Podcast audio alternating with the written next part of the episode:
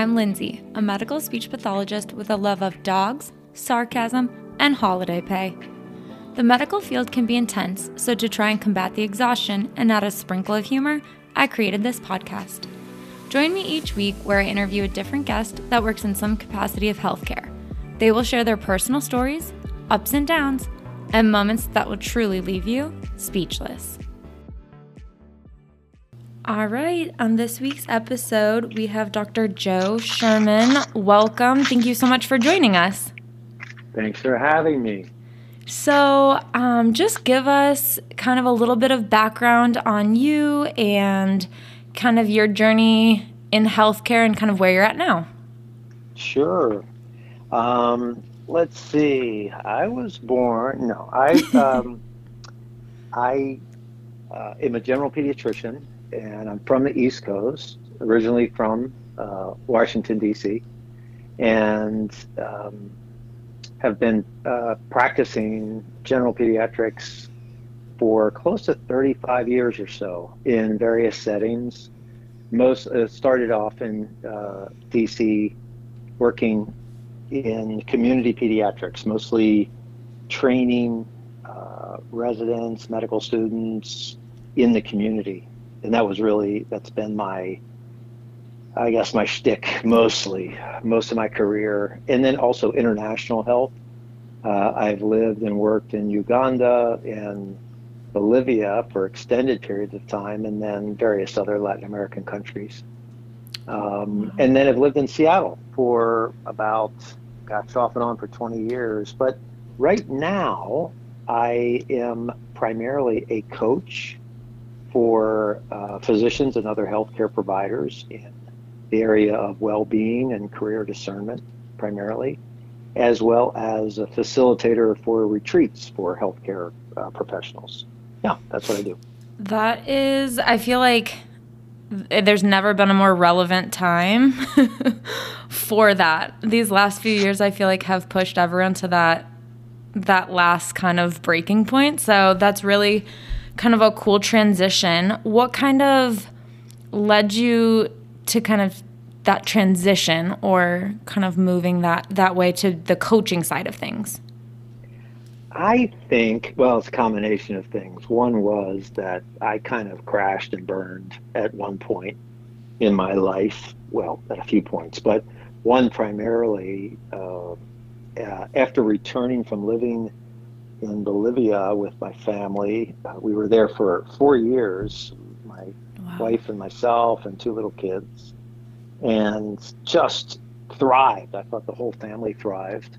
I thrived uh, professionally, personally, everything, and really enjoyed kind of being in community and doing a variety of different activities. And I returned to the U.S. and got a job that I thought fit what I have had done before in the U.S., which was working in a pediatric clinic and teaching residents with a patient population that I really enjoyed working with, which was mostly inner city immigrants, primarily immigrant population. Uh, but things just didn't work out for me. It just seemed like I was kind of sinking, going downhill. And a lot of it, I think, was I was trying to solve the problems of the whole institution mm. myself. And everything that was wrong with healthcare, I was going to take it on and conquer it. And uh, I went down with the ship. And so after that, I really had this kind of awakening that I just, what is it that I really love doing? And I, you know, what what was a setting? What is it? And I discovered it wasn't so much the what, it was the who. Who am I? And what is it that really makes me come alive and brings me life makes me excited. And it had a lot to do with going back and looking at my experiences and saying, geez, you know, I think maybe I took a wrong turn somewhere, but maybe not. I don't know. But I really love teaching, counseling, mentoring, uh, coaching, like athletic coaching, all those kinds of things. Mm-hmm. And I tried, as long as all of those elements were part of being a doctor, I thrived. And when they weren't, then I didn't. And that I just thought that this was amazing that I was able to work with people individually and in groups to come to this realization and I wanted to do the same for other people. Yeah, that's that's incredible. It's heavy when you speak to, you know, all the problematic things that pop up in healthcare and wanting to try to tackle that. Um, because I think that's just kind of an ongoing struggle. You know, you can't help but notice the flaws the more you're entrenched in it. And yeah. it, it it can definitely just wear on you. You know, you show up every day and you're trying to do the best you can with what you have, but like you're just one person in one healthcare system. It's so much bigger than you. And yeah. I feel like you know, it becomes more and more transparent the longer you're there. And it's hard not to just be absolutely discouraged. But it's like, obviously, the big picture, we still need amazing healthcare workers to do what typically drives them that direction to pick that career, anyways, which is help people. you know, yeah. no matter how broken the system is, we, we need those people. So that's, you have such an interesting kind of journey and background. Um, I think the the like international healthcare experiences you've had too is just incredibly interesting. We've never had anyone on the podcast that's had that type of experience as well. So I'm really oh, excited yeah. just to hear about your experiences and your stories um, because it is really different than you know anything else that we've been able to hear. So um, go ahead and kick us off with kind of the first story that you want to share with us, and we'll go okay. from there. All right. I guess since you're talking about international health, I'll tell a story about uh, just how I first got involved with it. Um, when I was in residency, a pediatric residency, it was in Richmond, Virginia, and uh, you know, it's three years of living in the hospital. This was in the 80s, and um, really that's what we did. We were on call just about every third night or every fourth night. Uh, and I had I had a friend that was working as a volunteer in Belize. And uh, at that point in time, Belize, I didn't know what it was. You know, mm-hmm. where's Belize? It was like, oh, British Honduras, it was called. So uh, she worked there as a teacher, as a volunteer for a year. And she said, you know, there's a clinic down here and I think you would really enjoy working here. Just the people and, and the kind of person you are, kind of like, you know, wanting to be out in the community and everything. So I arranged an elective for a month to work on in a little clinic on the border of Guatemala and Belize. And this, you know, Belize is that it's supposedly the official language is English, but depending on where you are, for such a tiny country, it most of the people speak Spanish, and then somewhere on the coast they speak a lot of kind of Creole, and then and then there's a lot of indigenous languages that are spoken. Anyway, with my high school Spanish, two years of high school Spanish, like I left, I just remember this so well. I had arranged for the elective, I had no idea. I don't think I had ever been out of the country. I was 28 years old. I'd never been out of the U.S. Um, and so I got on a plane. Like I, I think I remember like leaving the emergency room, going home, packing, running to the airport, getting on a plane, and eventually, you know, after a layover in Miami, landing in Belize, and you know, this person picked me up. This kind of like short, uh, indigenous uh, uh, uh resident of uh, of this tiny town uh, Benque Viejo del Carmen in the uh, western border of Belize. Picked me up in a pickup truck. We drove across the country, which took three hours from one end of the country to the other. And like three words were spoken, the three words that I knew in Spanish, probably. and then we ended up, and you know, I ended up in this little town, and you know, in the beginning, like, oh my God, what the hell did I get myself into? This is crazy. yes. But I just like, wow, I'm the only pediatrician, not only in this tiny town, but I'm the only pediatrician, I think, in the country. Yeah. I mean, it's crazy. And so I got to know the people in this town. I got to, you know, go on hikes and look in, in Mayan ruin monuments and all these wild things. along with delivering healthcare and and picking up more Spanish and um, I just loved it. I thought it was just amazing. And then I broke out in chicken pox. Oh. I couldn't believe it. I was like, it was like a little dot on my, you know, I was, I was like, gosh, this is an itchy bump. What is this? And then I started to see them come out all over the place. And I knew that I was not immune to chicken pox. This is before we had a vaccine. Yeah. And uh, I had gotten off, I'd gotten this kind of extra vacation a couple of times because if I was exposed and I hadn't been immune, then they didn't want me around in case I broke out chickenpox. But sure enough, I was I had had contact in in Virginia and then traveled to Belize and in one week. Ugh. A week later, I broke out in chickenpox, and I was miserable for oh god, it was horrible. I was like the only thing I had for itching was liquid Benadryl. I was like drinking bottles of liquid Benadryl and asking like kids from the from the town to go across the border to Gua- to Guatemala because the pharmacies had more drugs there. Get me go over there, give me some antibiotics, bring them back here because I was all in. Oh gosh, it was a mess. Oh no! But I, I remember, I remember calling my chief resident back in Richmond and saying, you know, I had chicken pox. I got cheated out of a week of my elective. I want to extend it another week so that I can really take it all in. Yeah. And he did. He said, yeah, you could do that. So that was amazing. That was like I was turned on to international health. It wasn't called global health at the time. It was called international health.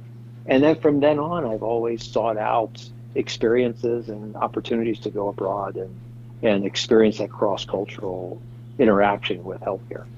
Yeah. I mean, just there's something about travel that can teach you so much in sh- such a short amount of time. Um, and I know we've touched on this in previous podcasts, but just even here in America, like th- there's just no amount of like training or opportunities to really get you proficient in how other languages, cultures, and people perceive healthcare, perceive westernized medicine, and you know how to best like approach those other cultures. Um, so I feel like you know the only way to really learn is to like kind of dive in the way you did. You have to just immerse yourself in it and truly experience it. Um, but I think that it can, it's a huge issue in our healthcare system here. Um, I mean, I live out in Arizona and, and the populations that we have out here between like large Native American populations and also just large populations of people whose English isn't their first language, and you know, a lot of um, populations from Mexico and those cultures and the religious and spiritual beliefs. I mean, it is a constant uh, challenge in healthcare to provide them the same quality of care that you would a person that speaks your language, you know, and trying to like bridge those gaps. And I mean, it's just incredibly daunting. And, um, but yet so rewarding. I mean, I feel like I'd learn way more than what I'm teaching them when I work with other cultures or populations. It's just incredible. So I can't even imagine um, being immersed in that, um, you know, and, and getting that full cultural experience. Yeah. It's like, I mean, for me, whenever I have, especially when I, uh, like I live, my wife and I lived in um, Uganda for two years, and it was at the height of the HIV epidemic there. Uh, where there were no antiretroviral medications to treat HIV, and yet I was working in a clinic trying to. Uh, we're doing research on coming up with medications, drugs to prevent transmission from pregnant women to their babies uh, for HIV. Wow. And I mean, experiences like that for two years and then four years in Bolivia with my kids, just getting to, they grew up there. They were three and five years old when we went. And uh, we were there for four years. So they, I mean, their childhood, the, the formative years that they can remember in the beginning, their earliest memories, were totally immersed in that culture. And yeah. so for me, it's this strange combination of this hyper vigilance of stress and excitement. Like you're constantly aware, you're looking around, everything's strange, so you have to be aware of what's going on and you have to focus and concentrate on the language and know what's going on. But it's also this just real excitement of getting to know people. But you have to be able to to really be compassionate toward yourself and be easy on yourself and realize you just got to like check out sometimes and just you know go to your wherever you are your hut your room your whatever and just kind of like veg yeah uh, and then the other thing is like two things i think is curiosity and humility if you approach things with curiosity and humility then i really feel like you can't go wrong and when you do go wrong which you will kind of trip over yourself. And my God, I got stories about that that are just oof. But when you do screw up and you're, you know, you trip all over yourself, that's where the humility kind of comes in. And you go, oh gosh, you know, I, I have no idea. I screwed up. You know, please help me out if you're willing, and and so that I don't do this again, and I can learn more about this from my mistakes. Yes, and those are the points that stick with you, right? It's like. Uh, those are the the moments where you learn because your pride is hurt and it sticks with you so much longer where you're like okay that was a tough lesson, lesson to learn that way but i've learned it and it sticks uh, i got a story from bolivia so we were we moved to bolivia as a family and we joined a group that was called uh, they're uh, maryknoll uh, missioners it's a catholic volunteer organization that you join you can join as a single person, a family, or whatever. And we, mostly it's teaching, community development, healthcare. And we went as a family, and we moved in this small town. And I started working for this uh, organization, and the organization had a clinic, it had uh, a school, like a co-op school, it had a healthcare, um, uh, what do they call community health worker training program it had teaching. It had all kinds. It had oh, it had a center for uh, child sexual abuse uh, treatment. It had all kinds of things, and uh, and it was great because we we as a family were able to participate in all these programs. And it was in this little town, dirt roads, you know, really rural. Um, so we had spent so much time, I like six months in language school and finding a place to live and all of this stuff, trying to get ready. And our kids were getting ready to go to the school. I was getting ready to work in the clinic, and I just started in the clinic. And I noticed that the area around the school, the grass was just overgrown. It was all over the place. And I knew that this the school grounds is kind of like a rural school with little buildings and you know gardens and things. And I thought, oh my God, I saw this guy walk down the street with a weed whacker, like a gas powered weed whacker. And he was like, he was walking down the street and he kind of came up to our house, uh, which was behind the school. And he said, uh, you know, in Spanish, he said, you know, do you, do you want me to, to cut your lawn with my weed whacker? And I was like, oh my gosh, no, but would you go and cut the lawn of the school in the back? because this is how I'm going to get in the good graces of, yes. of the people in this school and people, you know, this is the way I'm going to win them over so that when my kids start school and I start in the clinic, then I'll have this instant in. So I said, I will, you know, how much would it cost to cut this? You know, he said, oh, you know, this many, you know, you know, uh, Bolivianos. And I was like, all right, fine, great. I didn't know, you know, I was so I thought, okay, you go ahead and do it. So he did it. It was over a weekend.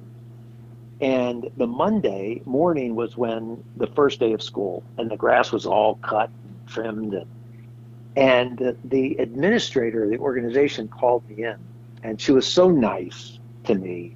She was my cultural ambassador. It started that day in that moment. She called me in. She said, she said, Jose, how are you, Marinella? Thank you so much. Like She said, um, did you hire Mario to uh, to, to weed whack the, uh, the the grass? I said, and I like felt very proud. I was like, yeah, it was me, it was me. And she said, "Oh well, you know, first of all, thank you so much for that gesture. Appreciate it. Um, couple of things though. Um, you realize that uh, Mario has several times ripped us off uh, and charged us way too much for the work that he does. and what he charged you was about three times what would normally be paid for something like that. And so I was immediately like, oh my God, I got ripped off. What a lesson. Yes. She said, but probably more importantly, this is a co op school. You know, the parents, in order for them to contribute to the education and all of the services, because we give the kids three meals a day and they stay there all day while their while their parents go work in the market, um, then they pay us back by doing work around the school. I said, "Oh, oh, that sounds cool. Yeah, that's cool." So we have this uh, these weekends. We have co-op work done where all the parents show up, community building, and it's like, wow, that's great. She says our first activity of the year is usually where we all come together to cut the grass. and I just sunk.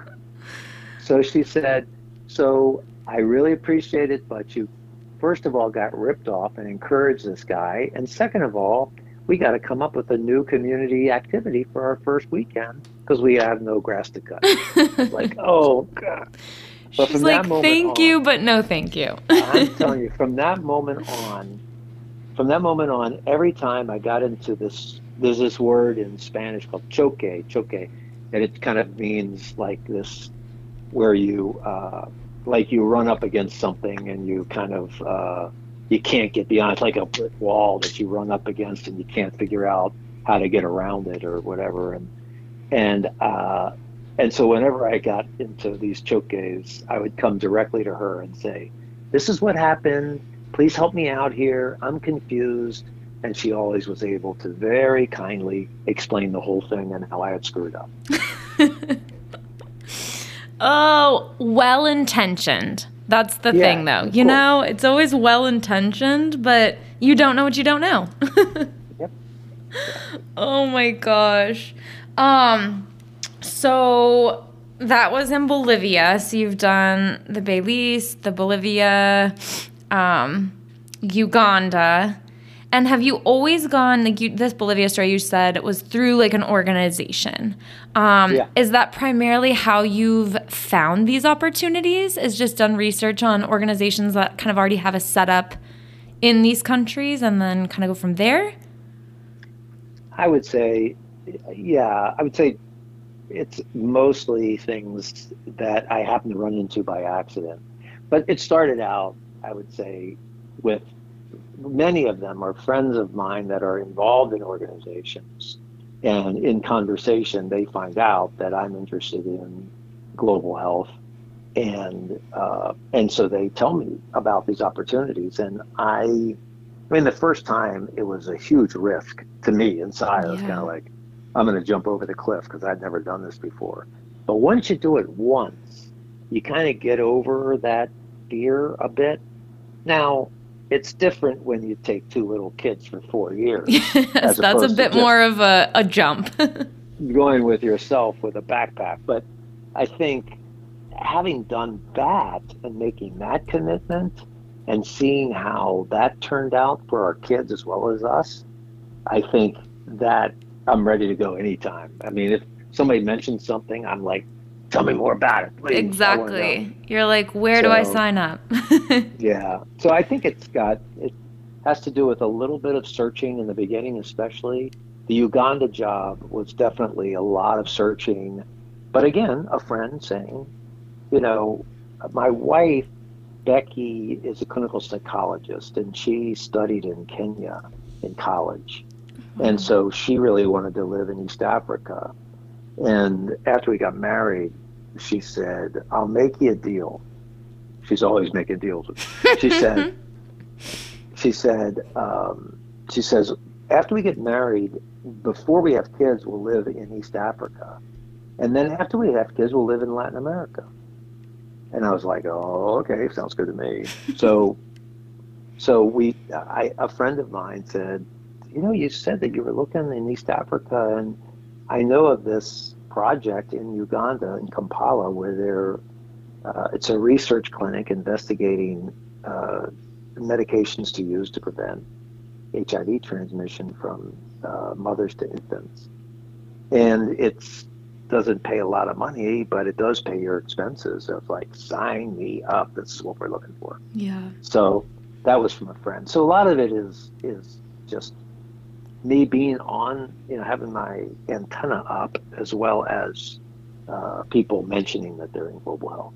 Yeah. I mean, I'm sure there's just a need across the board for any sort of healthcare professional if they're interested. It's just kind of trying to find the right fit um, and being at a point in your life where you can take that dive out of your comfort zone and just go for it. So that's fascinating. Um, so, where do we go from that Bolivia story? Well, um, you know, there's a lot of story that I have about living overseas and being overseas and kind of tripping all over myself. But I think um, some of the things kind of that have to do with this, that of what I'm doing now that really, like I say, you know, it, it took me till I was in my mid 50s to kind of figure out what it is, who I am, and what I really enjoy doing. But um, I think I was always trying to make who I was fit into something that was acceptable to a lot of people in my life who were important mm. to me. And that's really, I think, that's really where I think I was trying to always make what I did kind of who I was morph into what I did, but oh gosh, I tell you, and it was I was always confused when it didn't seem to work out because I I really listened. I was a young youngest of seven kids, big family, and uh, so I had this combination of wanting to uh, learn from all of my older siblings and do all the things that they did well myself and try to forget and eliminate all the things that they screwed up in. And I wanted to do something different than them so that, because it was a big competitive family. so I went into healthcare because nobody else was in healthcare. And uh, all of my brothers, at least, usually would faint at the sight of blood or needles. I mean, literally on the ground, out cold. So I said, I'm going to just pursue healthcare because that's something that I can do well. I really want to help folks, and I do well in math and science, so I'll do healthcare. So I became a doctor, and it it kind of made sense um, because what I really loved doing was uh, counseling, coaching, tutoring, working with kids, uh, those types of things. Um, but you know, my parents were really driven to try to get us all through college and get us degrees that could make money. So I said, I'll be an engineer. I'll study that. But I don't think I really knew what engineering was. But I knew that I could take it and, and do biomedical engineering and be pre med and get into medical school. So that's what I did. I, I went that route mm-hmm. and um, and then went to medical school because when I said to people, I really think I like counseling, I like teaching, I like coaching, I like all these other things. And what, what I was told by people, well meaning, was that I could do all of those things as a physician. And I mean, for the most part, I have done many of those things as a physician. But it was all of the kind of like medicine for medicine's sake that I never really clicked with. Yeah.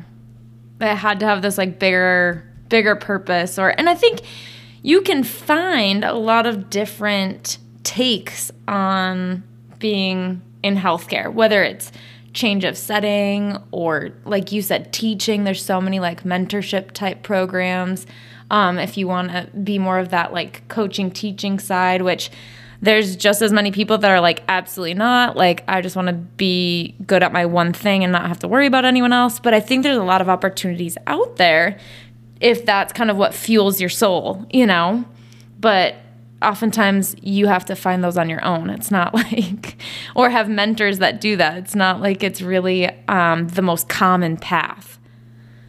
Yes, yes, and I, and the whole I don't know with other. I know in for physicians, the whole medical training program, all medical training process is all about living up to the expectations of other people. Mm-hmm. And so that's the way you succeed, that's the way you advance, is by morphing into the people who are in charge of giving you your grade. Because that grade you get determines whether you get the right residency you want, whether you move ahead in the right field. And so we become I think we come into medical school often as people pleasers because that's mm-hmm. often how we get in. And then we succeed by being people pleasers. Yeah. And that's one thing for me I'm really good at. I I because I, I one of the things that I I do impersonations and I can I can look at people and study people and in medical school I used to it was a group of us that the way that we survived medical school uh, was that we would do different diversions. Like we would put on shows for our class. We would put on like variety shows, and most of them were like satires of making fun of our teachers and our, you know, attending physicians and everybody else. But I was an expert at watching what my supervisor was doing and trying to make sure that I looked like my supervisor. I acted like my supervisor. And I did the kind of medicine that my supervisor wanted me to do because that was the way that I advanced. Yeah, and it's so, like a series of check boxes. You just do this to get to the next step, and then you check those boxes to get to the next step, and then you get to the final, final part of it, and you're like, do I even like doing this? Is this even, you know? Because it's just laid out in this perfect kind of roadmap of every little step. You work really hard in high school to get to a good college. You work really hard in undergrad to get to med school. You work really hard in med school to, I mean, it's laid out. And then you get to the end of it and you're like, is this where I'm even supposed to be? But then that you feel so invested, you're like, I guess I got to just go with it. Exactly. Exactly. and I, and this is where right now the people uh, clients that i work with find themselves in mid-career in some specialty and they like they're lost and they're stuck and they feel burned out and it's like how did i get here? It's like i got on a train in pre-med and you know they i just got off the train and i'm looking around how did i get here? Yeah. So uh, i really think and i just wish our medical education was a little bit attuned to really instilling a little bit more self reflection and self awareness work early on and having attendings that really were invested in students and trainees becoming the type of physician that they were meant to be, not the kind that I, as an attending, was want them to be or think they should be. Right, like and these that, little clones. yeah, yeah. I mean, how many attending physicians do you have who come up to you in clinic and say um, and and say, you know, when we do this rotation, uh, I know that you're going to become a kind of doctor that's completely different from me. You're going to you're going to practice medicine differently. You're going to uh, have a different style. You'd be in a different area. Who knows? Yeah and I can teach you some of the skills and the in the facts, but I want you to become the doctor that you're supposed to become. And I want to encourage you to be that. And I'll do everything I can to support you in getting there. I mean, that's the kind of attending that will produce a self aware, self reflective doctor. Yes. And someone that's like genuinely happy in what they're doing um, that's not just shoved into that box of kind of where they ended up.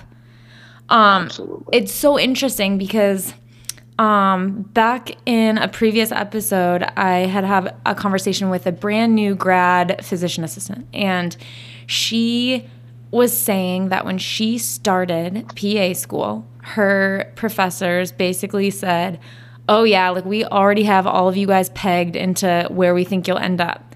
And she said that it, that gave her so much anxiety that she was like, well, like, what if I pick the wrong thing? Like, I wish that they would just tell me, like, what thing that, you know, they think I'm supposed to end up at. And it's like, oh man, how true is that though?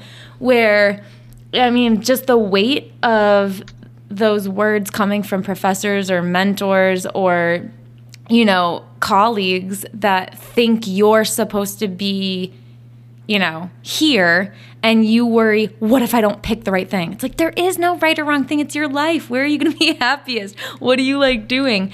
But that just really circles back to your whole like mentality of like people pleasers. Like you just exactly. you forget that you have choices.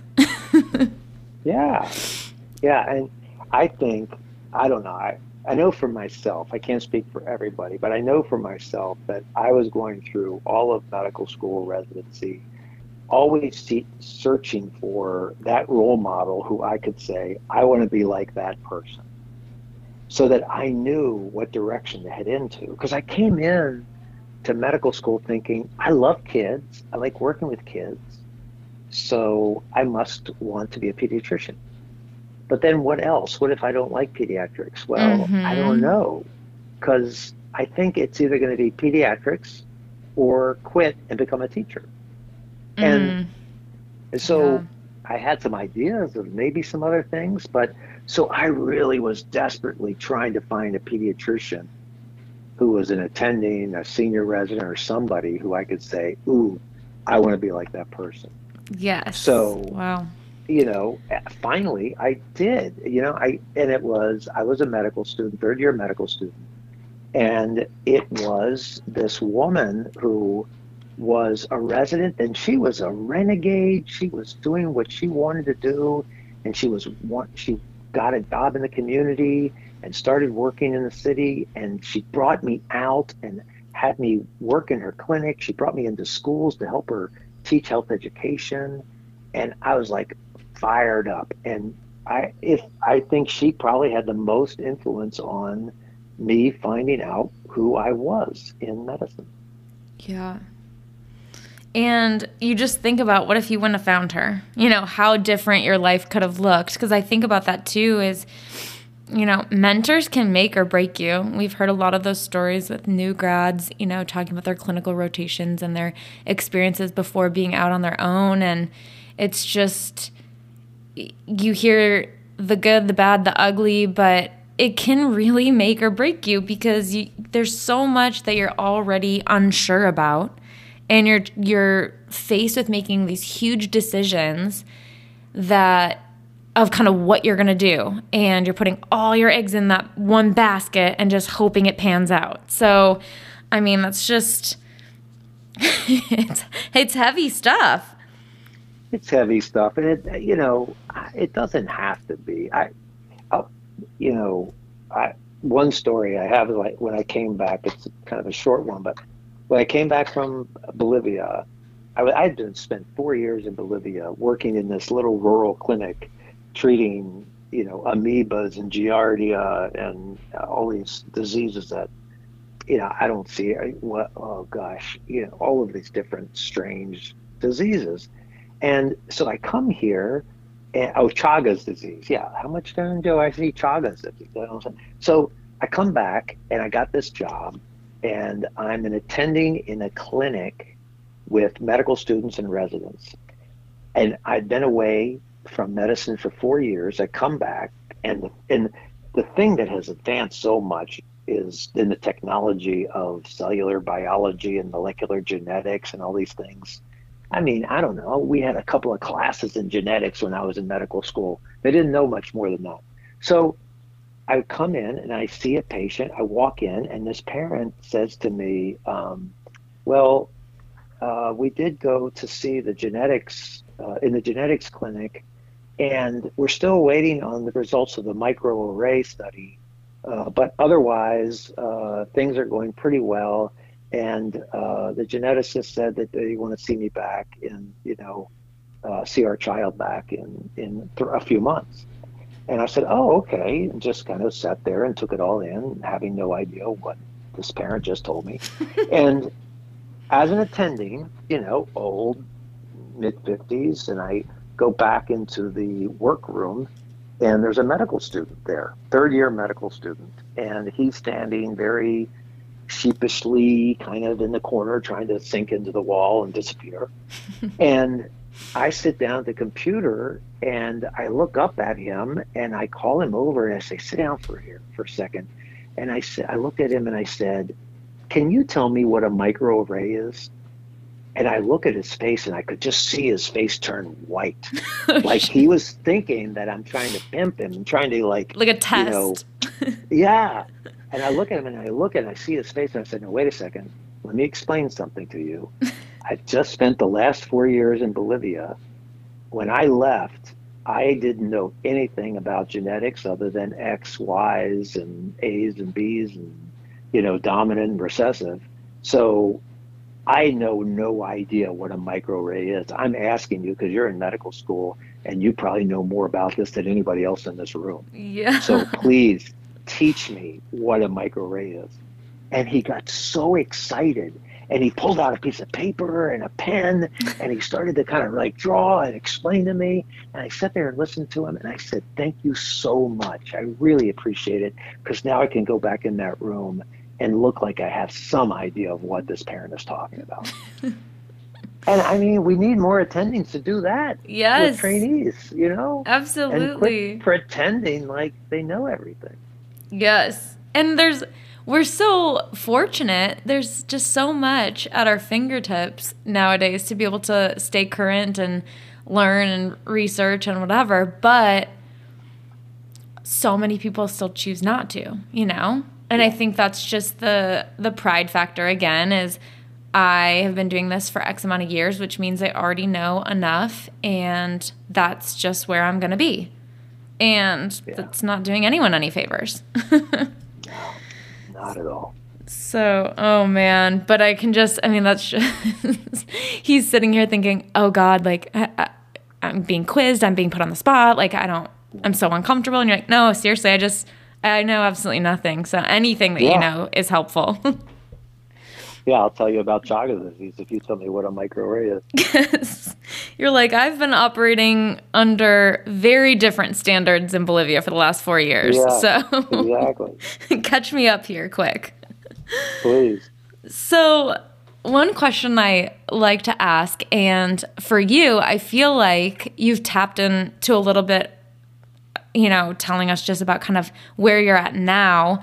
Um, but thinking over the course of your career and the opportunities you've had, if you didn't go into medicine or specifically pediatrics, what other career or kind of path could you have seen yourself taking and have been really happy?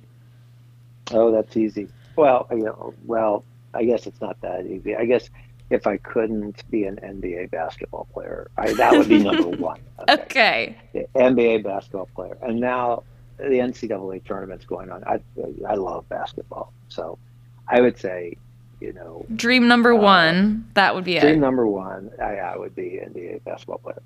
Uh, but I would say, and I know this because when I was in medical school, one of my best friends was across town, and he was teaching in high school, and he was teaching and he was coaching, and I would be a teacher either in middle school or high school. I would be teaching science or math.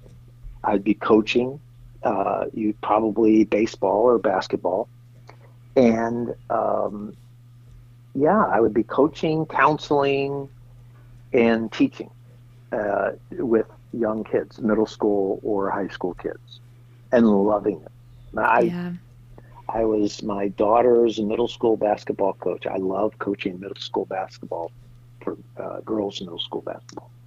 I love that age and girls because they're kind of like in between really wanting to like be out there and be you know on the court and work together as a team and uh and also just kind of like going you know let's get this in perspective. We're just out here having fun. Yes. So i love that that age group. So yeah that's what i would be no doubt. Wonderful. And if you were an nba basketball player what team yes. would you want to play for oh my god All right. So I grew up as a Washington Bullets fan. They're now called the Wizards uh, because you know people don't want to call themselves Bullets uh, with everything going on. So um, I would probably, yeah, gosh, I hate to say, I'll, I'd have to say now because I live in Seattle and all my teams now are Seattle teams. So the Seattle Sonics would probably be the team, which don't right. exist anymore, but they will in the future. Okay, you heard it here first. yep. Awesome. Um, and the next segue into kind of a quote. And sometimes these are funny and sometimes they're heartfelt, but just a quote, and it can be, you know, a patient or a family member, a coworker, just something that's kind of resonated or stuck with you over your your years of experience.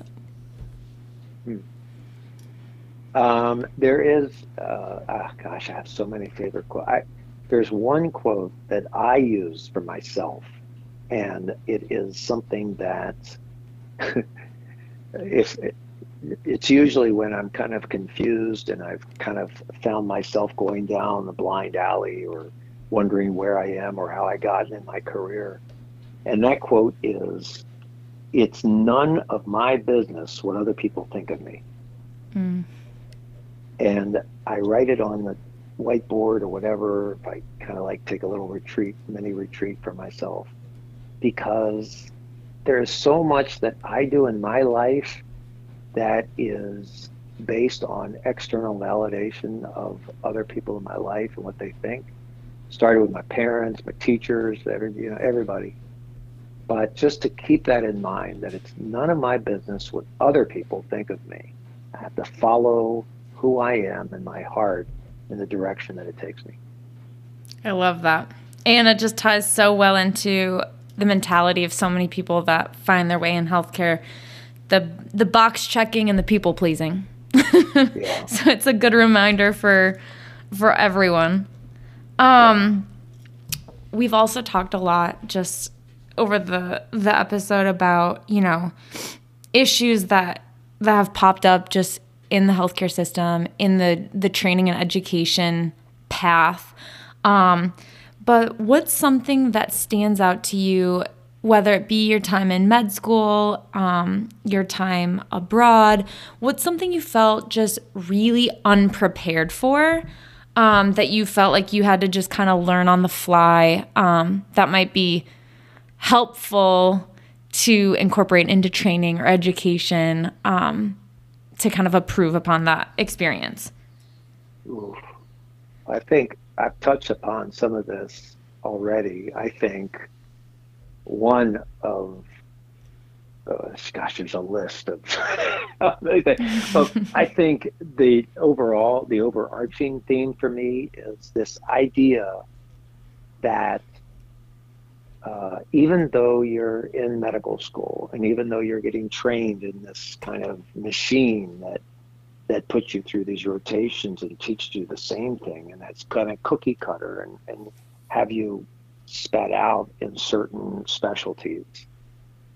Getting to know who you are through some self reflection, through talking to other people, whatever it is, who you are, what your values are, what really uh, makes you come alive in your soul, in your core, is really important to cultivate and to understand because that's determining what direction. It gives you a compass of a direction to head into.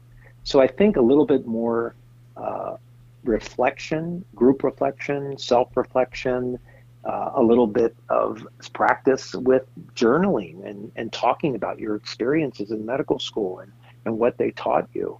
And being able to carry that into your practice is extremely important. I think the other thing is how to listen well. We we as as I can speak for physicians, we are never taught to listen well. In the beginning, like we do this. I remember way back in you know, you know, 50 years ago, whatever. When I started medical school, it was kind of you. We had this first course where all we did was come. We didn't know any medicine, and all we were supposed to do was listen to the patient and interview the patient.